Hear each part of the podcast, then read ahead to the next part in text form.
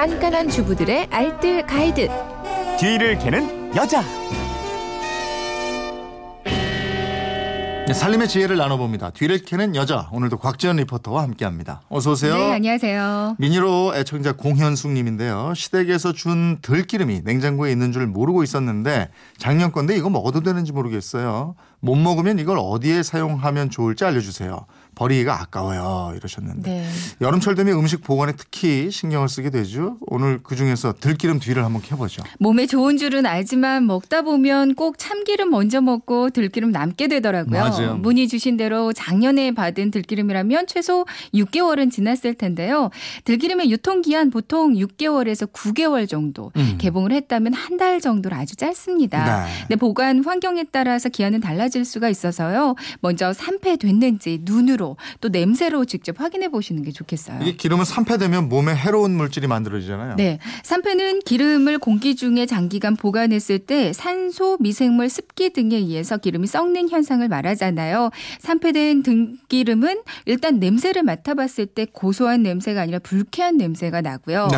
원래 들기름의 고유한 색보다는 더 진한 색을 보이고요. 음. 기포가 생겨 있거나 아니면 사용할 때 이 기포가 쉽게 없어지지 않는다면 요거는 산패 됐을 확률이 아주 높거든요. 네. 그럼 드시지 않는 게 좋습니다. 그러면 들기름 올바르게 보관하는 방법은 뭐예요? 네, 들기름 저장법에 관한 연구 결과에 따르면요, 여러 조건을 달리한 다음에 산가, 과산화 물가, 요오드가 등 이렇게 산패도를 측정해봤대요. 먼저 저장 용기는 플라스틱 병에 보관하거나 투명색에 보관했을 때보다 갈색 투명한 병에 보관했을 때 산패도가 가장 낮았고요. 네. 보관 온도는 상온에서 가장 빨리 산패가 됐고 온도가 또 높을수록 빨리 상하는데요. 저온의 냉장고에서는 산가가 가장 낮게 나타났다고 합니다. 네. 그리고 또 한 가지, 보관하거나 운반할 때요, 충격을 받으면 그만큼 산패가 금방 일어났다고 그래요. 음, 그럼 냉장고 안에 보관하는 게 가장 좋겠네요. 네, 들기름 보관할 때는 직사광선을 받지 않고요, 온도 변화가 없는 냉장고에 보관하는 게 가장 좋은데요. 김치 냉장고 안에 보관하는 것도 좋을 것 같아요. 네. 용기는 플라스틱 용기는 가급적 사용하지 않고요, 갈색의 유리병에 보관하는 게 가장 좋습니다. 작은 병에 나눠서 보관하는 것도 좋은 방법이겠고요.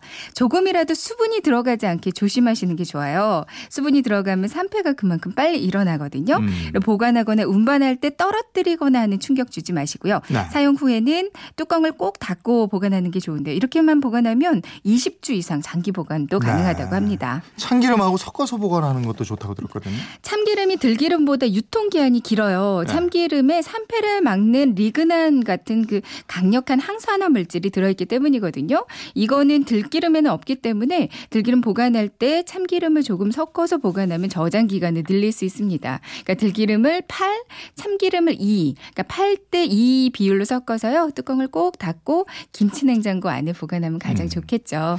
그럼 산패된 들기름은 어떻게 해요? 그냥 버려요? 이거요. 원목 가구 한번 닦아보세요. 어. 마른 천에 산패된 들기름 조금 묻혀서 가구를 닦으면요. 그 생활 흠집 있던 자리 있죠. 잖아요. 네. 여기 모두 메워지면서 반쪽같이 어, 없어지거든요. 네. 가구도 빛나고 정말 좋습니다. 예. 원목 마룻바닥을 닦아도 좋고요. 네. 다만 닦고 나서 좀 잘 닦아주시고 잘 말려주시는 게 중요하겠죠. 아, 그렇게 사용하면 되는군요. 네. 산림에 대한 궁금증 어디로 문의해요? 그건 이렇습니다. 인터넷 게시판이나 엠비씨 미니 또 휴대폰 문자샵 팔공공일 번으로 보내주시면 되는데요. 문자 보내실 때는 짧은 건 오십 원, 긴 건 백 원의 이용료가 있습니다. 네, 지금까지 뒤를 캐는 여자 곽지현 리포터였습니다. 고맙습니다. 네, 고맙습니다.